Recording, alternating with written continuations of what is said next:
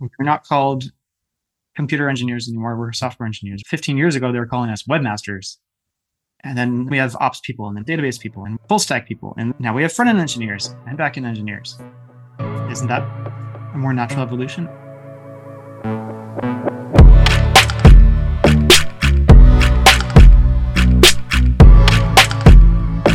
Hello, and welcome back to PodRocket. My name is Emily, producer for PodRocket, and today we're recording our yearly wrap up episode, Rocket Surgery, to discuss not only the good, the bad, and the ugly of the past year, but also talk about what we think 2023 holds for the world of software development.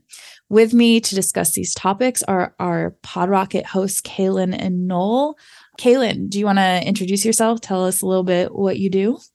Yeah, sure. I'm Kalen, uh, senior engineer at LogRocket. Been here for quite a while, help out with the content team, and I'm mainly do architecture stuff for the front end at LogRocket. Awesome. Uh, and Noel, you want to refresh our listeners? Yeah, yeah, yeah. I am our head of growth engineering, so I'm kind of the kind of the liaison between our engineering and marketing teams. Before this, I was doing just like full stack feature work for the platform.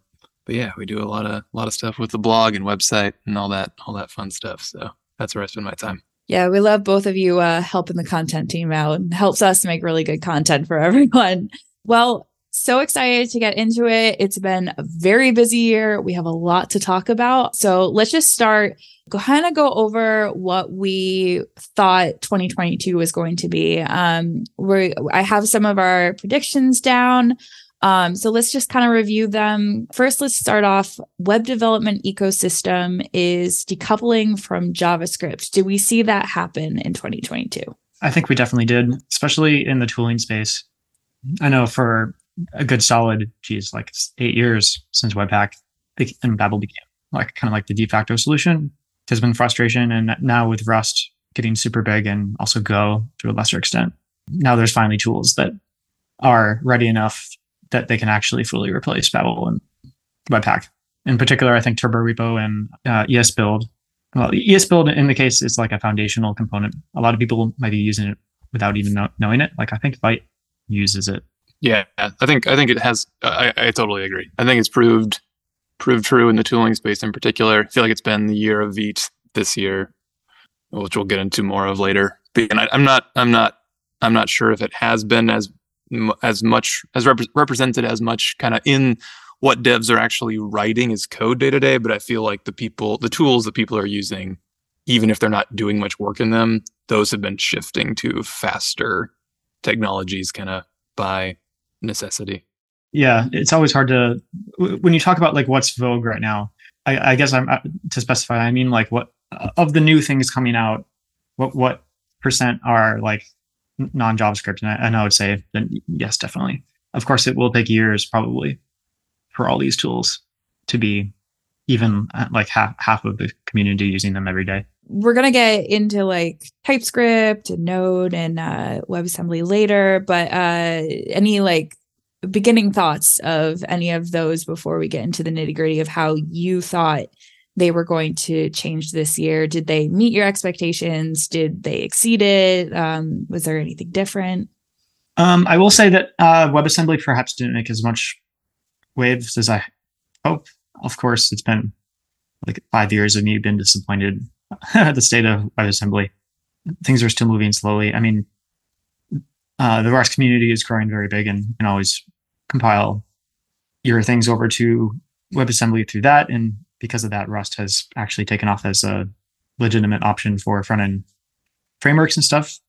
That didn't exist, and it became more mature, mature over the last year. But I still it's still a very niche thing.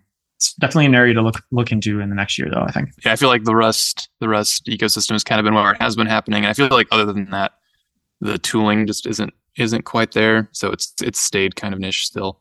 Not that it is hard, it like particularly hard to get into. I think it's just not it's not something devs tend to be reaching for when they're going to kick off new projects or starting to build something as much as uh, I kind of keep expecting. Um, but yeah, we'll see. We'll see what happens. Uh, it's it's crazy how things change within the year. Um, we also talked about uh, React having serious competition coming in from 2021 to 2022, which I think was totally spot on. We're going to get into all the different frameworks and everything. There's been a lot of talk about React kind of not fading because it's still very popular, but it has a lot of competition. So, how did you see that manifest this year?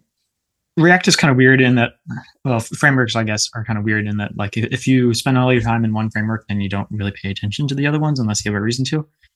So, from my perspective, it seems like React is still super popular.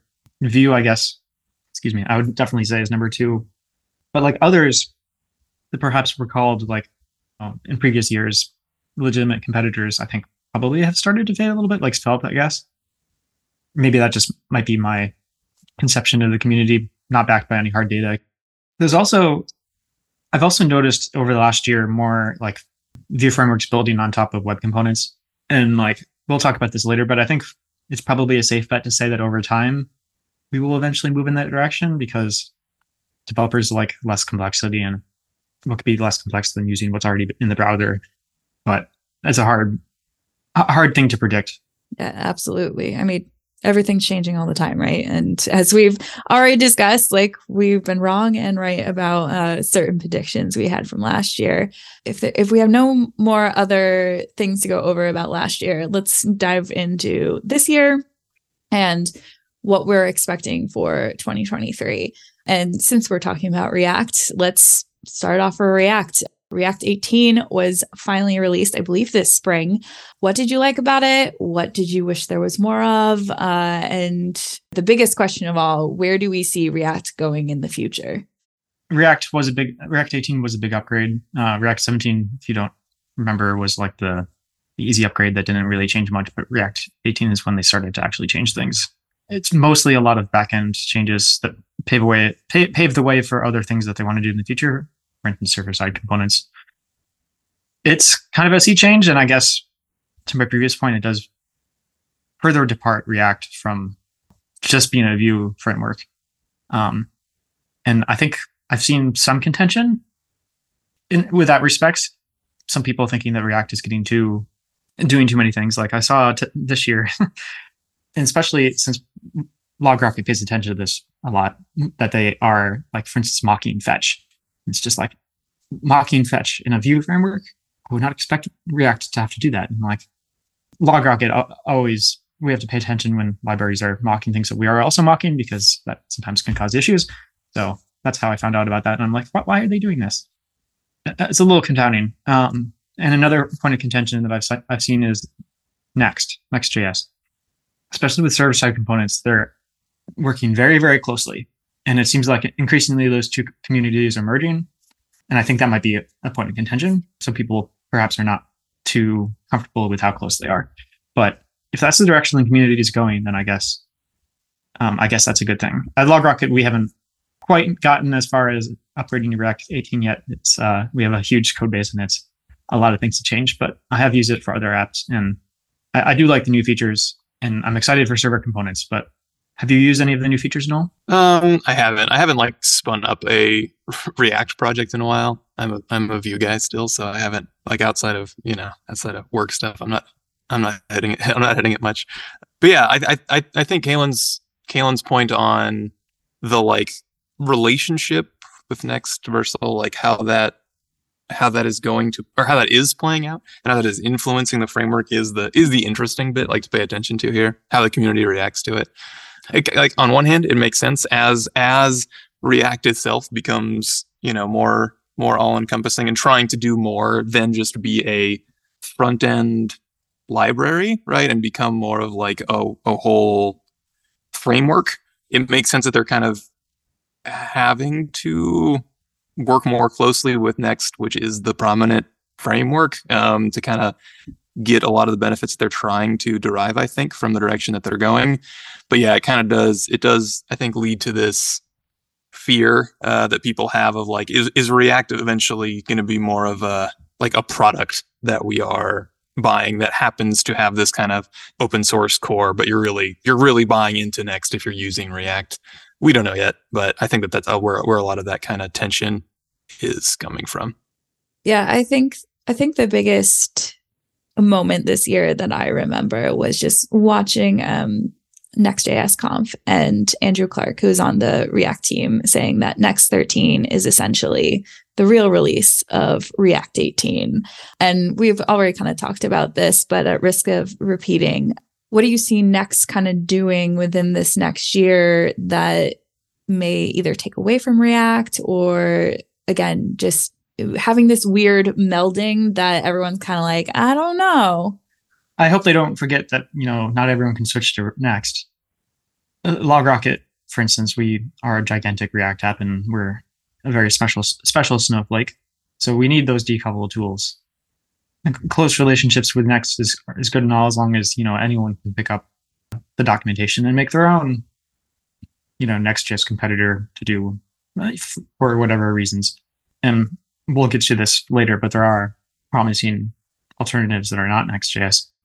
I think close collaboration is okay, but not too much, I guess. to, to that to that statement specifically about like the the next release actually being the real React really like next 13 being React 18. Like I I feel like that was a little bit more like pitchforky than everybody needed to get probably like the heat on that. He probably was alluding to like this is where React 18 is going to get the most traction the most quickly is people on like next 13 spinning up new apps that'll like this is where it'll hit production the fastest right like people getting out new react 18 apps which is like fair enough that's that's that's your as your developer that is like you're proving around so that's what you're that's what you're thinking about yeah i think i think it is, it is giving devs a bit of pause like this may this may be a, a point that is that leads devs to switching to something else like you know the the solids the views I don't know, just kind of people that that know they're not going to want to buy into the next ecosystem for whatever reason. I think that if they if they're of that mindset, they might not go with React as quickly as they would have in the past. Well, Vue definitely seems to be going in the same direction towards large tools that do everything you need. Uh, I just find it funny, and then I've brought this up in previous rocket surgery episodes where like the community goes in waves of like monolithic frameworks that do everything that you possibly need to do, but are very inflexible.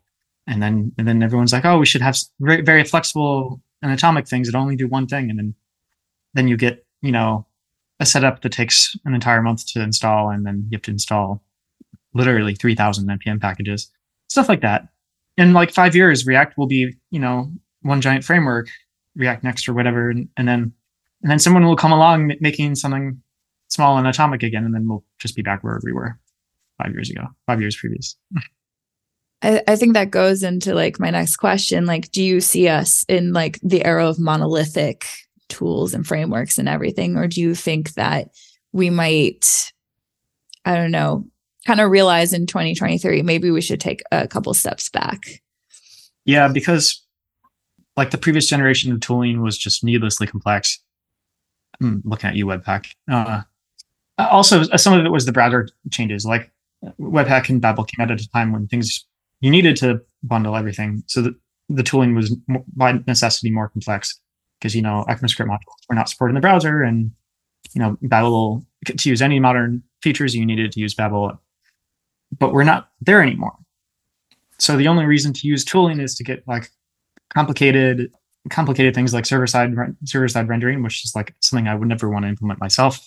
Like let's be honest here. And uh, if you're not doing server side rendering, then you might need it for other things, but they're not the same things. We kind of touched on Vue a little bit. Um, so I think that's the best time to start talking about it. Cause I know you, Noel, you specifically love Vue. We have you on all our Vue podcasts too. The Vue 3's default version was finally released earlier this year. What were the pros? What were the cons? I think the composition API was also released this year. What are your thoughts on um, how Vue did this year? Yeah, Vue Vue.js core is is Vue three now, so it's good. Um, I think I don't know the composition API. I think for all intents and purposes is pretty synonymous with Vue three. Um, you know, so like that's been good. People have been able to use it. It's nice. It's you know, if you're not familiar with the Vue ecosystem, it's it's kind of the same abstractions that Hooks gives you with some nuance. Like, you know, people that are really in the weeds will say, no, it's different because of X, Y, Z, but that's how it feels day to day, I think. Um, and yeah, I, I I think for the most part, the community's been into it. That's how new projects are spinning up. I think a lot of the the difficulty was in the transition because a lot of the kind of conventions that Vue, like previous Vue, Vue two had, were the there was there was discussion around like what was going to be changed, how much backwards compatibility there was going to truly be. So there was kind of a lot of heat at the time. Maybe this was probably technically like the tail end of the last year when a lot of this discussion was happening. Um, but as the as the cutover did happen in like February, I think this year, um, it kind of kind of came to fruition. But Mm-hmm. yeah, I, I haven't I haven't heard too much like post it becoming the standard, like too much griping from anybody. I haven't really been looking for it. I guess maybe another another tricky thing is some of the tooling took a little bit longer. A lot of the big like component libraries and stuff um, were a little bit slower to migrate than the timelines. And I think that's what gave a lot of Vue its success initially was there was really strong component libraries in Vue that you could just go pull off the shelf and start writing in, and that helped it gain a lot of that popularity. Some of those took longer to migrate than anticipated, so I think that that slowed adoption. Um, but we're getting there now. It sounds like uh, the Vue community is in a similar situation when React Hooks was announced that it caused a massive, massive amount of rewriting and dead libraries and crumbles and people using things incorrectly. Uh, do you say that Vue has like learned from React's mistakes? Like, how, how does it compare to Hooks in like day to day usage? Do you think? I, I I think so. I think I think yeah. Vue Vue does have the advantage of usually being a little bit behind React, kind of in that in that migration for better or worse. Like we'll talk about this more when we get into like state libraries, like global state management and stuff. So I think React can or Vue can kind of see what's working what isn't working, and you know make minor course corrections there. It's hard to get into specifics without like getting super in the weeds on like you know object observation and stuff. Um, but yeah, I think so. I think so. Like it, it feels it feels pretty clean to pick up and get going. I think there's probably another like like you said the same problem React had where it's like now we're in this state where like you go look up Vue tutorials or Stack Overflow questions and like you end up with a kind of this big combination of like Vue 2 versus Vue 3 ways of doing things. So it might be that might be kind of confusing for new devs. And I think React has that same problem. But I don't know how you totally avoid that if you are trying to kind of switch paradigms like was done with the composition API and, and the hooks API here.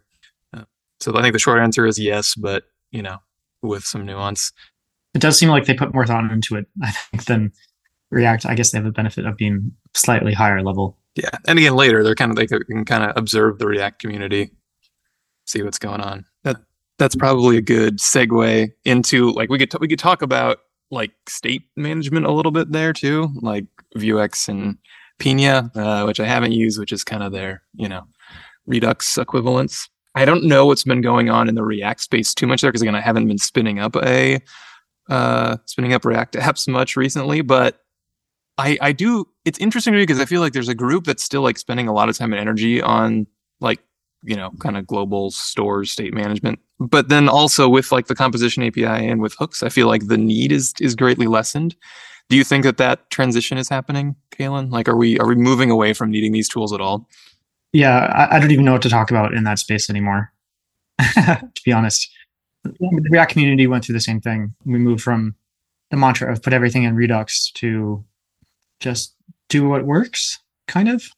Like I know a lot of people now, for instance, use data fetching libraries, particular ones with GraphQL, uh, like Apollo, for instance, and they prefer to actually put all their state there, even even things that aren't GraphQL or things that aren't aren't even touching the network. And some people that do both, or they have things in you know context and, in components essentially.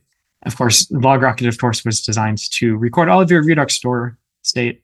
So that has made that that transition has made that particular feature of LogRocket less useful, unfortunately. And now that its state is autom- autonomized across the entire app, it's harder to track. There are trade-offs, but I do think it was a little weird the whole mantra of you know everything must be global state.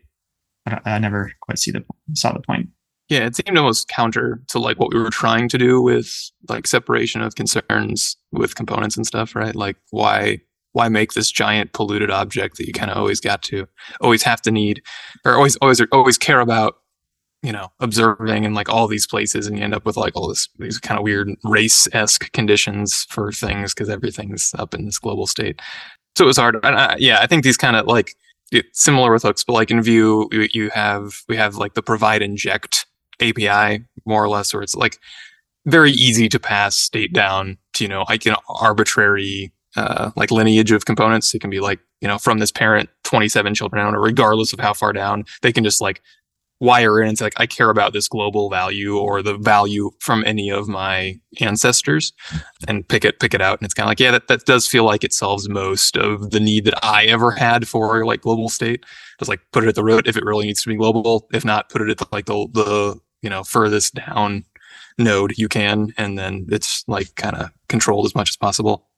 Just curious, does that use proxies? I'm not sure. I don't know how it actually like works under the hood. I've only used it a couple times. Um, That's been a trend over the last couple years, mostly for developers finding a use case for proxies, um, which explains the you know five new state management libraries that come out every week. yeah, yeah. That seems like magic, where you can just like you know edit an object and then another component will just automatically re-render the changes and everything. Proxies are great, and it's a good example of the community finally using modern modern standards because we don't have to worry about browser compatibility anymore since IE died. Are there any of those libraries that come out, you know, like every other week, uh, that you thought was really game changing comparatively to like Redux? No. Which is why it's notable because, like, I, I literally read one a week and then it's in one year out the other. Yeah. Oh, there, there's like the Atomic State Management libraries. I think one by Facebook I forgot the name of it. I've been meaning to try that one. That one looks good. So if you're interested in like new trends for state management, I think I would look up Atomic State State with um, State Management with Atoms. Um, recoil, yes, recoil. Uh, you want to talk about JavaScript runtimes because this has been this has been contentious as well this year. Big one, big one. So you might have heard, heard of Deno, and you might have heard of Bun. So Node has done a pretty good job over the last couple of years of like getting onto standards. Like you can now use ECMAScript modules. Here at LogRocket, we're preparing to switch over to that, which has been something we've been look, looking forward to for a very long time. Get rid of our awful, awful build system for server code. But recently, there's been more competitors. Deno came out first, found found some use for like um, cloud functions, I think, for running stuff like that. But like one of the things they tried very hard to do was like focus on security and uh, ergonomics and stuff, developer friendliness. But it seems like performance was an issue. I think, if I remember correctly, one of the things that the problem there is that like they're using TypeScript, which is written in Node, so you're kind of dependent on the Node runtime in a way. Uh, and there are some people trying to rewrite TypeScript in Rust, for instance, and stuff. I don't think that's anywhere near ready. So Bun comes out and is like incredibly fast. The internet loses their mind. And, you know, just like Deno, it's like a drop in replacement almost. Um, well, that's another change, I should say, that Deno did. I think this year they also really support for NPM, which was notable because like they tried very hard to say like NPM is bad. Actually, we should all use URLs. That did not take off. I don't think. I, I, I, I was always confused by that. Curiously, though, I've never see- actually seen anyone or heard of anyone actually using either of these. Yep, bingo. That's the thing that I like. Am, am it's weird to me about this as well. It feels like there's like all this fervor when they come out, but then it just like doesn't come to fruition in the way I expect. Maybe it's just because most devs aren't like using as much. It was supposed to be the next big thing, and then it never became anything, seemingly. Yeah, and maybe it kind of harkens back to what we were saying before of like the end of JS tooling, like, you know, that being the tooling uh, language. And like, that is kind of, these runtimes may kind of end up being the same thing, where it's just like the people that are actually care about what what um, runtime is being used is probably smaller than like you know m- one would expect most of the time. Uh, like they're like most devs aren't going to go into their tool chain and try to s- switch out which runtime is being used. It's like if the tooling starts changing it by default, then maybe that's when this starts mattering more day to day. All these people making new projects don't spend enough time considering the migration path. And I think that's one of the reasons why things don't take off. I mean, it's great and all, but people don't often start new projects. Like you say, it's a drop in replacement, but I don't believe you, essentially. And we'll kind of talk about this later, but a few of our listeners actually sent in questions about um, legacy projects and um, having to work with these very someone said ancient uh, frameworks and tooling and everything. Do you think that if to your point that it's migration is very hard, it's not always a drop and replace. Do you think there will ever be a need for like actual need for a drop and replace runtime? Do you think it's ever possible? Am I just totally speaking out of ignorance? it it depends. Like like I know that there are some Webpack alternatives that could be a drop and replacement because that's a component that you can well you can replace because you're not it's not running in your code it's just transforming it and if it does the transforms correctly any other transform could also work but we're talking about the runtime there must be a million edge cases that and bugs there are other trends in the community that might make this easier like like our front ends like maybe you maybe you use like i said earlier maybe you use bun or something for your for rendering your server side components, but not for your API or stuff. Or maybe that could be your migration path. You don't have to migrate your entire ecosystem over to Bun or Deno and with monorepos and stuff. That's easier to do. So that's probably the path forward for those tools in the short run. Yeah, I feel like yeah, the, like the the server side rendering is a good example too, because you can do things like have both running like run an instance of both, make sure they're the same for a lot, and such. like you can you can kind of do that that pattern. But yeah, just like I feel like it shouldn't be that hard if it's a true drop-in replacement for people to be experimenting with this. And I'm sure they're out there. People are doing them and making it work. Like, look, it works with my side project XYZ. I just don't yeah, I just haven't seen as many like I'd expect it to be popping up in the, you know, blogosphere, hacker news posts and stuff more still. It just there's just not there's not much community engagement. Yeah. Uh, so I wanted to talk a little bit about TypeScript because it's obviously grown in popularity. There was a survey that I'll actually link in the comments that 84% of the survey respondents said they used TypeScript this past year. A lot of people are saying that this is kind of heralding heralding in a new era for web development and that there's no reason to use solely just JavaScript anymore. Um, how do you guys feel about TypeScript? How do you think that's going to change in the years to come? I don't think JavaScript's ever really going to go away, but um, it definitely is changing the landscape from my point of view. Yeah, going back to JavaScript just feels like losing your sense of smell or something. I don't know hard how to describe it. Something's wrong.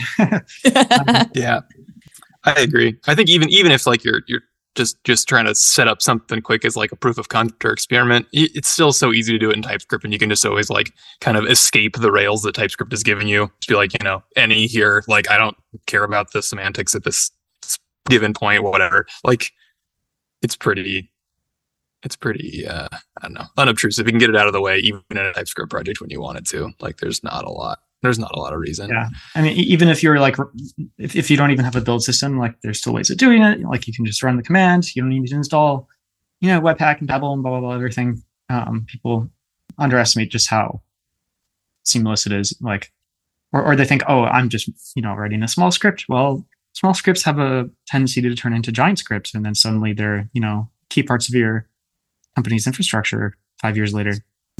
So do everyone a favor and use TypeScript. Um, this year also, uh, I always like reading the blog, uh, the the TypeScript updates. Like, um, they continuously come out with like the most minute, seemingly changes that makes it feel like it's they're think, really thinking of everything and have every edge case and like being as strict as possible. Like this year, they came out with the satisfies operator I think that's probably the biggest feature. And that and VS Code, which is always tightly integrated, I think, um, when you talk talk about TypeScript. It's so fast in VS Code. It's wild. like it, it just I think that yeah. I think that adds adds a lot to its ease of adoption. Um, and yeah, like a lot of the yeah, the refactoring is easy. Like the higher order functions too, like where you can like go into a type and ex- extract like I want the type that is the return value of this function or I want the type that is the first argument of this function. You can like go like I've been messing with those a lot more. They've been making some of my code a bit more concise because like have even fewer type definitions that way. And it's all like kind of just bubbles out naturally. And it's just like I'm doing these things and I'm like, man, this is sure easier than a lot of like strongly typed languages I've used in the past. I don't need to like declare all these classes that don't really need to exist for any reason other than passing data around. I feel like TypeScript's abstractions there are like very, very nice. Um, I've had to like use C sharp in side projects for game development, and like I find myself missing TypeScript so much, like almost every day. Like, why can't I just do this? Why, why can't it just work? Yeah, no, like I'm, uh, yeah, I'm happy. Yeah, it's it's good. Yeah. While we're on languages, let's talk about Rust. Um, we got a bunch of listener comments and questions about how much they love Rust, and uh, everyone's using it. And last year, we talked about whether or not Rust would become a more dominant player in the non JavaScript front end space. Did you see that happen? More dominant, yes. Yew, for instance, one of those web based component frameworks that I've been looking at, supports all the things that I would consider like the, the bare necessities. And one coming out this year, like server side rendering. I have seen those the usages of the, those go up. And like I said previously, Rust is being used along with Go and tooling. So even if you don't use Rust, never learned it, don't care to learn it, it's still changing things. So I would say yes. It has not like taken over the community, but it's like consistently ranking high on uh, developer surveys of most most loved language and the language that everyone wants to learn. So best bet you can possibly make, I think. Why do you think that is, Galen? Why do you think? Why do you think? Why do you think Rust has kind of gotten into the zeitgeist so much this year? I don't know. Um, that's a good question. Everyone who learns Rust seems to love it. Uh, I guess I think probably because of the developer experience. If I had to say, like removing an entire class of common errors and help holding your hand when you when it does report an error and stuff like that. I've briefly tried to use it for game development stuff. Definitely not ready for that. It does seem ready to use for web stuff though. How do you see that manifesting in web? That everyone wants to ditch Node and rewrite think, their projects in Rust. That I think is a good sign. yeah, I noticed uh, specifically on our LogRocket blog, our Rust posts always do pretty well, um, and everyone's always surprised. And we're like, it's it's becoming more normalized. It seemed. Uh, you talked about you. Uh, did you look into how seed uh, fared? We talked about that a little bit last year. Um, do you see either of them growing more or uh, more uh, their frameworks correct? Uh, yeah there's like a lot of them actually. There's like a popular web web, web page. Are we web yet? Made by the rust community. Which is a good like general table of contents almost of the different like rust versions of things that you need for web development. Yeah, I think it's a good option. I mean, with WebAssembly, that now you can even find some in C sharp too if you didn't know, like front end view frameworks. But Rust is a good option, I think. So moving on, uh, we talked, we touched on Webpack a little bit, and it, it was Vercel that introduced TurboPack this year, and everyone seemed really excited about it. And how do you how do you see that shaping how developers might continue to stray away from Webpack? Because I think you guys mentioned like it's not as popular as you thought it would be. I think that's probably just inertia.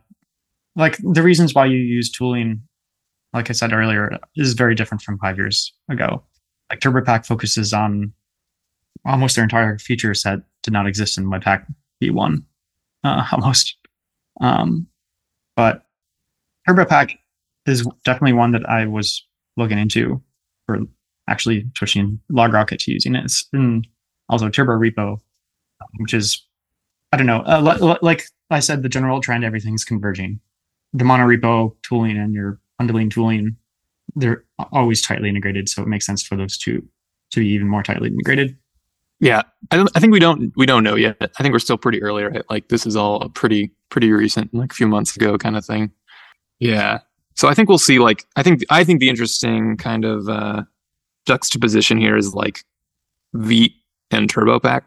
assuming that we're everything's going to move away and we're not going to like Webpack web Webpack incremental updates are going to be inadequate for like you know devs like for the use cases people need it for.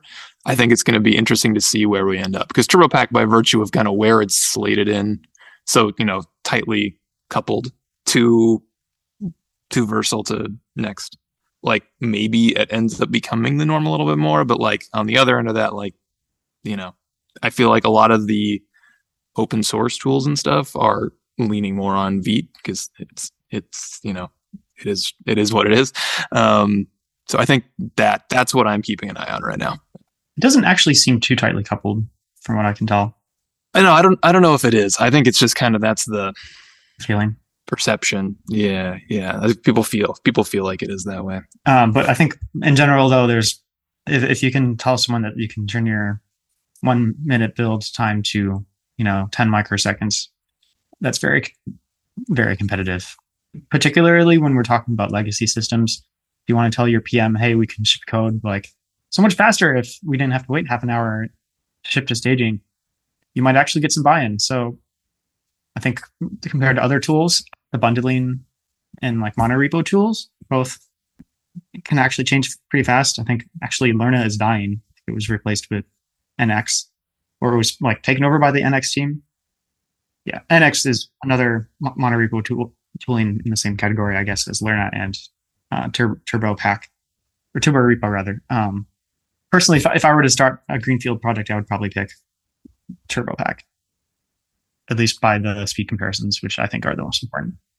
Before we get into some of our listener questions and predictions at the for the end of the year going into 2023, um, I did want to touch on styling and browsers a little bit. One of the biggest things I remember happening this year was uh, CSS introduced the has pseudo class, and it's officially uh, supported by Chrome. Uh, why was this such a big deal this year? Uh, it's, it's one of those CSS features that people have been asking for forever. You can look into our excellent blog post about it, but the big big picture is that I guess from what I'm wondering, what will happen in the next year is how this plays in into the argument, the eternal argument about CSS and JS. Like if we can now style using bare bones CSS in an advanced way that like I, I can't can't even think of really anything now that isn't supported in CSS that you needed to rely upon JavaScript to like you know st- style things differently based on their children, and also the other selectors that have been added recently that frankly a lot of the community probably haven't hasn't even heard about because people have been using CSS and, and JS. Um, I would like to see us move off of it. I think in general, is if we can use what's supported in the browser as much as possible, that is a good thing. Yeah, move off of move off of CSS in JS. Yeah, like it's slow, and if it's not slow, it's complicated, or both. oh, for sure. And you have to run JavaScript, right? Versus just sending a file. Yeah. Size and performance. Like you you work more on like actual websites than I do. I guess it's more important for like Lighthouse scores and stuff on normal websites. I mean, nothing nothing we nothing we do is that is that complicated. Um, like we don't have a ton of custom styles on most of our stuff as it stands right now. I haven't done much out of like sandboxes with him and like, oh, cool, I understand why one would use this. Um, that has pseudo class specifically, but I, I don't know. I feel like CSS is is in a healthy healthy place. I feel like yeah, it's kind of catching up with a lot of the features that people wanted, uh, and they were leaning on JavaScript for before. Um, we'll see, I guess, if you know web devs care. Like, you know, it was it's a lot of CSS and JS is is easy to do in certain situations. CSS and JS are is like easier to implement sometimes when you can just like link it right to your logical code right there. But um, I think you know once you've kind of gone through it a couple times and can separate those concerns out, it, there are like performance wins and stuff. And yeah, again, you don't have to rely on like tooling in like a tool chain to make to figure that stuff out for you. Uh, and you can just do it natively. So that's always always nice as well. Simplify that. The CSS working group actually for our listeners, if you want to see about things coming up, they publish their their notes and stuff like far in advance. This was in the works for at least three years, I think. You can definitely tell that they're working on a lot of things. So like I said, I think it's probably a safe bet. In the future, we will be using more of the actual features. And speaking about styling, I guess we have to talk about Tailwind, otherwise we'll have lots of angry comments. I wonder if this means that Tailwind can stop being such a giant monstrosity on your bundle. Maybe I don't know. Have you used Tailwind? No, I mean, I, no, I haven't. I to answer your question, I may like maybe. I think that's kind of kind of what I was dancing around before as well. Like, I think I think it's you know, it's not free, right? To like switch to a lot of these new CSS paradigms. Like, it's kind of a refactor. Like, you got to rethink how your code is working. So we'll see how much that comes to fruition. I think. Um, I don't, I don't have I don't have super strong feelings on Tailwind. Do you? I have not used it. it seems like an awful awful idea. It, it, it, was it's funny. It was like this style of styling was popular like ten years ago too. kind of died, and then came back.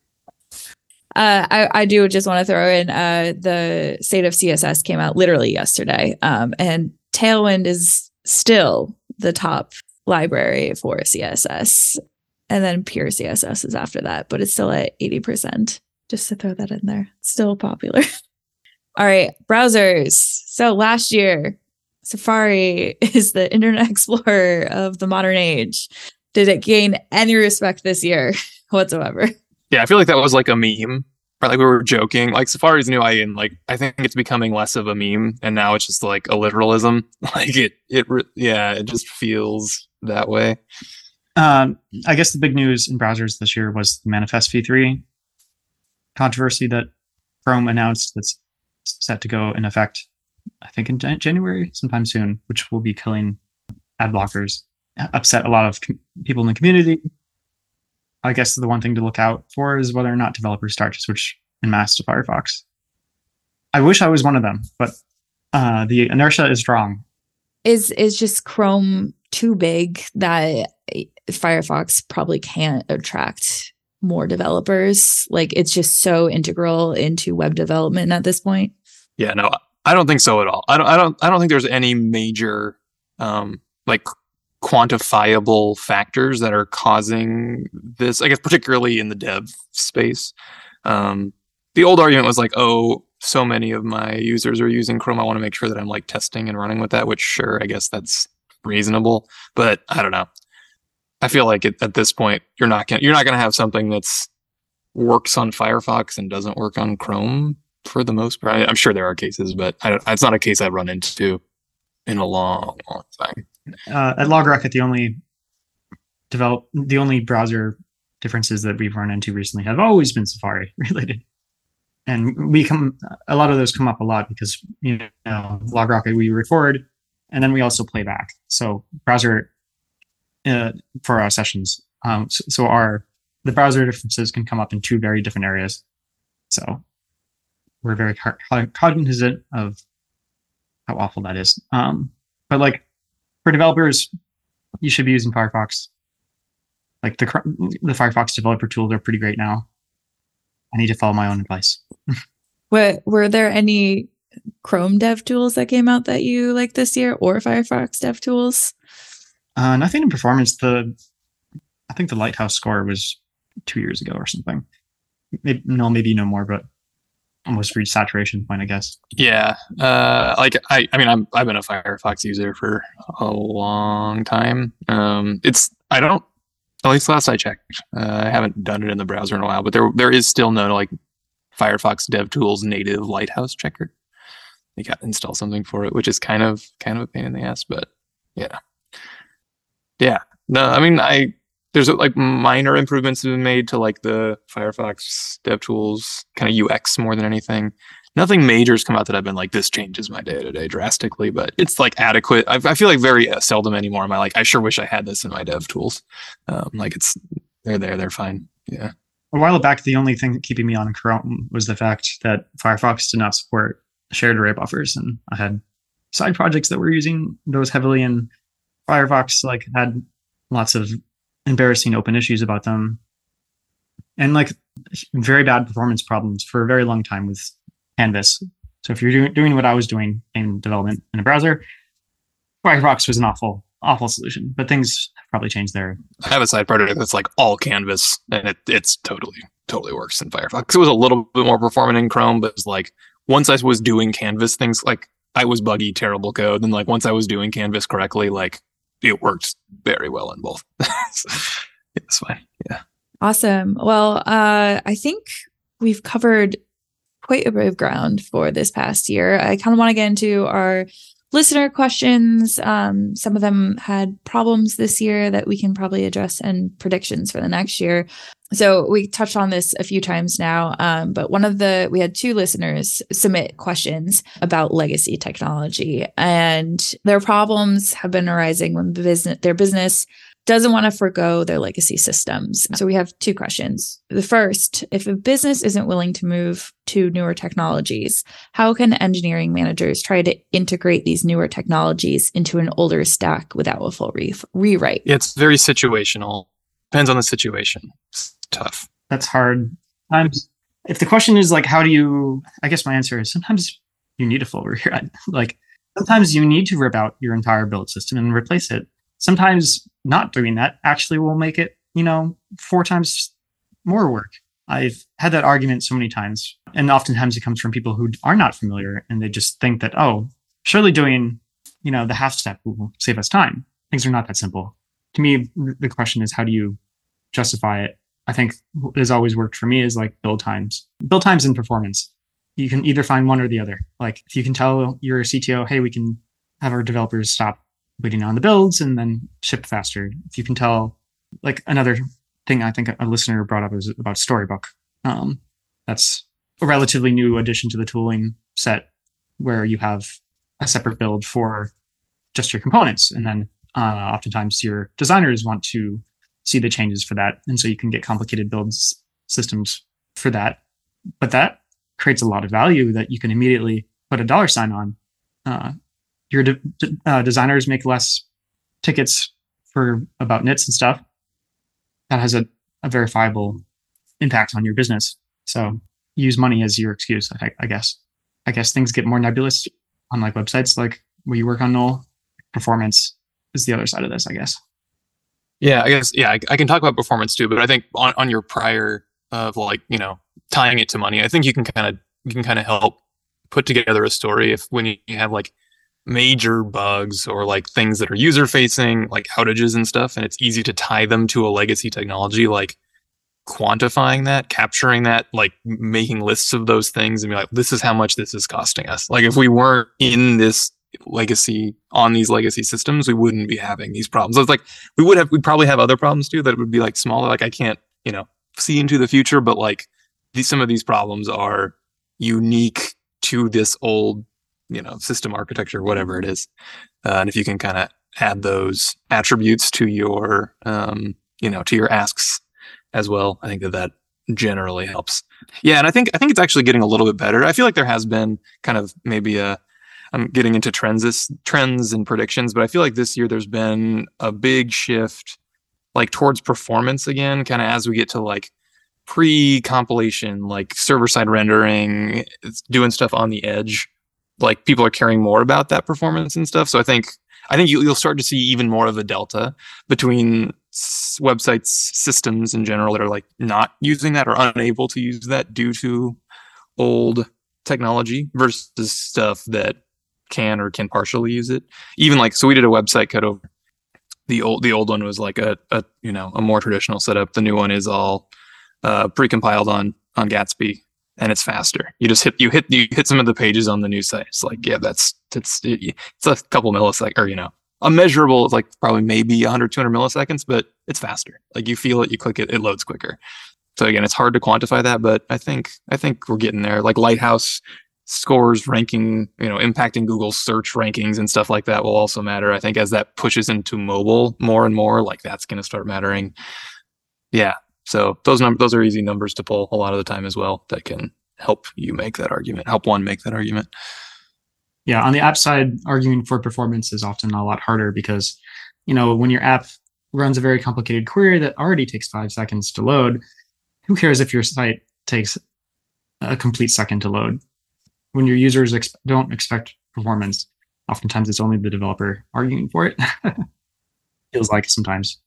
But I guess uh, the follow up question was not just about tooling, but like, what if your company has a ton of, you know, old jQuery code? And I will start by saying, I'm so sorry that you're in that situation. Uh, I guess you could still tie that into money too, and even like recruiting too.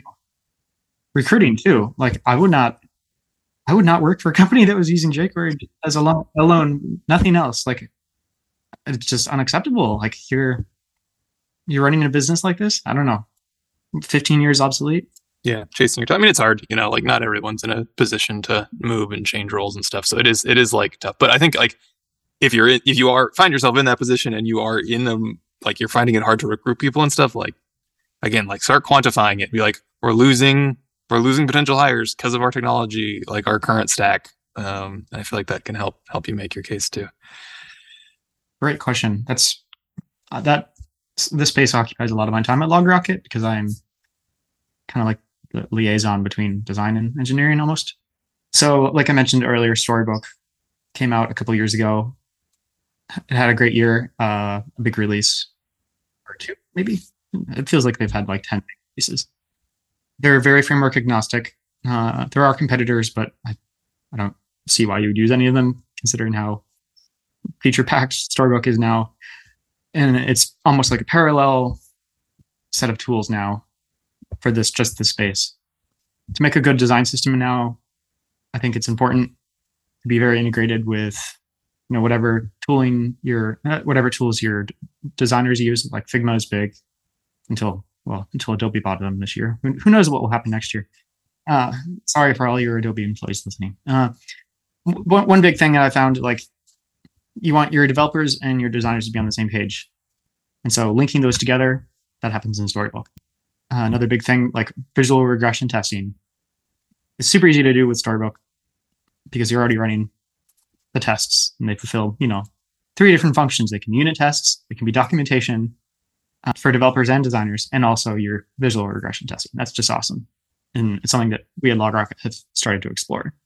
Well, I guess uh, similar to design systems component libraries, I, have noticed also this last year, like style agnostic component libraries, at least five of them. I, I really like that um, because no one likes to override 100 different styles. And it, it, means that you can pull in a style agnostic component library and then just apply your design system that already exists, which is just great. Saves a ton of engineering time. Yeah, totally.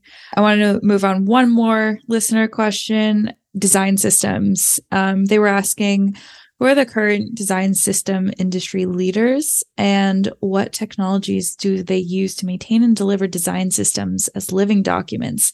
Um, and I also just want to uh, ask how do you see the design system space changing in 2023? Yeah, as far as a lot of big players in the space, I don't know. It's kind of Google it, check it out. I feel like we had like material was king for so long. And like we have Polaris, right? That's uh, uh, Shopify's. Um, I've always personally hated Material UI. Whenever I use it, I have to override at least a thousand things. I like Material for like little side projects where I don't want to have to think about things. Like I feel like the defaults are fine a lot of the time. Like you know, kind of looks snappy, good enough for a proof of concept. Can grab a component library and it works but I get I get the kind of knee jerk like you uh, material that a lot of people have had for a long time, and I'm I'm glad there's like kind of other systems that are getting up to parity with material in terms of like implementation ease. So another thing I, I would like to call out, uh, like here at LogRocket, we use uh, style system and theme UI and stuff, which are like a good foundation for building your own design system. I think like in the last like five years, that's kind of matured a lot too. We've fully went towards like component based design, not just on the developer side, but now also on the designer side. Great. I think I want to move on to maybe one or two listener questions. One of the ones I want to talk about was chat gpt which everyone as time of recording has been obsessing over this week. But it kind of ties into ai tools in general. We had one listener say, I predict like next year we're going to be using more AI tools in development and everything. But this one listener that had a question said that he they feel like this is a black swan event and that we just created fire. And we've seen a lot of AI tools over like the past year or so um, that is kind of mind blowing, but they kind of fizzle away. But their question is what do you guys think the impact of AI will be on the industry? How will it affect our jobs? And what new ways of doing things do you think we should be preparing for? And if you have any thoughts on AI tools in general. Anyone saying that this is going to replace your job is stop reading the news. I think, like, this will replace. Like, everyone's been complaining recently about how awful Google has gotten. This is going to be the next. This is going to replace search engines. This is going to replace, you know, a million little tools. But like, it's not going to replace your job. Like, have you seen the code output? Like, it even gets arithmetic wrong sometimes. Sure, that might improve in the future, but I don't know. R- writing code was never your job, really. It's thinking about the architecture, thinking about the right way to do things. That that's your job. Yeah, the way that the interaction with the world still is where where devs come into it. So I think I agree. But I think there are like I think it will impact us day to day, like at the end of the day, not in not in like a uh, not in a way that's like special to developers. I don't think. I think it, I think it'll change developers' day to day lives in the same way that it changes like any kind of you know office workers' typical day to day workload. Um, just in like our tooling is going to get better, right? Like chat, email, all that stuff will like be easier. Um, we'll have like or like search engines, like Caitlin said. Like it'll just be easier to answer questions quick. I think it'll be easy to easier to like ideate quickly. Right? Like I want to like um what, what, we're, kicking around as an example yesterday we're kicking around like the idea of performance reviews and stuff. Like how cool to, like you know you like you you put in the bullet points for uh, your coworker manager boss whatever and like it makes a nice sounding performance review thing out of it. Like sure like i think we'll see a lot of those a lot of those tools come to fruition quickly. And like beyond that like the long-term impact uh, impact of ai on society is like out of the scope of what i can talk about here. So i don't know like I played around with GitHub Copilot and like I wasn't like super impressed. It could generate small snippets of code, but as soon as I gave it any bigger task, like it just fell apart. Yeah, it's it's more just hopefully making productivity better for devs. I think so. Maybe small scale. Oh, another question uh, was actually from a data science scientist and backend engineer. And this kind of played into another um, prediction of devs becoming more full stack rather than front end and back end. But this person specifically, which Kaylin does not like, uh, but this person specifically um, said that something they still don't feel fully comfortable with is front end testing. Um, so, what are some of the mental frameworks you'd recommend using for testing? Um, are there any best practices? How can a backend engineer uh, be better at front end testing? My evolution on testing, I hate writing Cypress tests. My least favorite thing to do is writing end to end tests. So I tend to, to favor unit testing and regression testing, visual regression testing, storybook stuff like that for the front end. Yeah, nothing to add. I feel like kind of tests more specific beyond that just becomes so they're so they're so fragile that they're almost useless. It's just like you if you got to tweak it every time, you're not really testing anything. Great, short and sweet.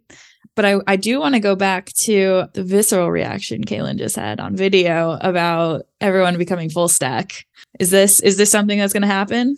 I, I don't know where they got that. I mean, the field of computer science the field of engineering in general has been a continuous evolution into smaller and smaller smaller specialties. You know, we're not called computer engineers anymore. We're software engineers. We make software. Then we're not called, and that split, and then that split, and then that split, and then like I mean, 15 years ago they were calling us webmasters, and then then we have ops people, and then we have database people, and then we have full stack people, and then now we have front end engineers and back end engineers. Isn't that a more natural evolution? I don't know. And then there's a whole meme about, you know, people call themselves full stack. They know like almost no front end. Always amuses me as a front engineer. Yeah, I think I think so as well. I think it's one of those things like it's it's good when you can slot into a more specialized role, especially like if you're new into the industry. Like I think that's it's so hard if you know there's inc- increased number of job postings for full stack or something, and you're trying to get in for the first time, and so it's nice when one when one can specialize. So that's a positive. Uh, but yeah, I'm kind of with Kalen. I don't, I, I haven't, I haven't really seen a trend either way. I, I haven't been paying super close attention though, so I don't know. Yeah, I have to wonder how much of that is coming from people who are trying to hire engineers and they would prefer to just put one type of job posting instead of two. Totally valid. Um, one one other before we get into your predictions, uh, one other prediction um, was uh, someone said that they see things continuing to move server side only, especially with Next.js becoming more popular. What are your thoughts on that? Um, single page apps were a mistake. There, that's on point. uh, yeah, that's kind of get like that. I think that's probably going to be like my main prediction of this year. Yeah, it feels it feels like kind of kind of like I alluded to before. Performance, the like time to first load, what's delivered. Like I think I feel like we're kind of in this this uh, like renaissance of that right now. The frameworks care about it, the infrastructure cares about it, the like search engines care about it, and users obviously care about it, whether they like consciously realize it or not. So, I mean, yeah, I think it's happening. Even as a front end developer, I'm fully on board. I guess this makes this whole specialization argument I just made it kind of more difficult because now, you know, the lines. What is the front end, Kalen? Yeah, I guess the terms are blurring as a front end as a front end engineer, I make front ends. It doesn't matter where they're on. I guess is what I'm trying to say. So let's get into your predictions. I'm very excited to hear. Who wants to go first? I think I was, I was kind of just explaining it. I think I think we'll see more of this performance at at runtime. Uh, seems to be a thing that people care about. Like, I think we've kind of hit hit maturity maybe on a lot of these like edge computing tools like Cloudflare's key value store and stuff like that in a way that I think we might start seeing more of that stuff hit like production workloads this year. I'm kind of hoping, but it's all kind of part of that larger narrative of just like fast page loads. You load a web page for the first time on mobile when you have slow connection. It's not like, you know, uh, I can't get, you know, checked into my hotel or whatever because I only have one bar. Like things just work with a fraction of the data that they needed before. At least I hope. I hope we keep going that down that route. Um, down that route because I feel we kind of have been. So that's the big one that I'm excited for. And yeah, again, like I think TurboPack, the just kind of the, the build tooling continuing to go forward, get faster, um, are my are my big ones. Yeah, agreed. Uh, I would also add to that just a continuous focus on standards. Like we see that in the Node community, like getting rid of their awful module system. I think that will be more developers will be waking up to that fact. I think that hey, we don't have to transpile this anymore. And I think a large part of that was the death of IE and a large part of the corporate world finally, you know, begrudgingly entering this uh, decade. and after that, like there is no no reason to do a lot of things anymore. Like no reason to have no really good reason to do a lot of things like CSS related, like I said earlier, CSS in JS, CSS in JS. Or and if there is, then maybe ultimately those should be just compiling down to these modern day technologies instead of you know the CSS that you know your grandmother made. Essentially, that's about it. I think for me. All right, those were some great predictions. I'm very excited to see what 2023 looks like for this space. Um, thank you again, Nolan Kalen, for joining us or joining me, I guess. no, of course, of course. Yeah, it's always fun, fun chatting. See you next year.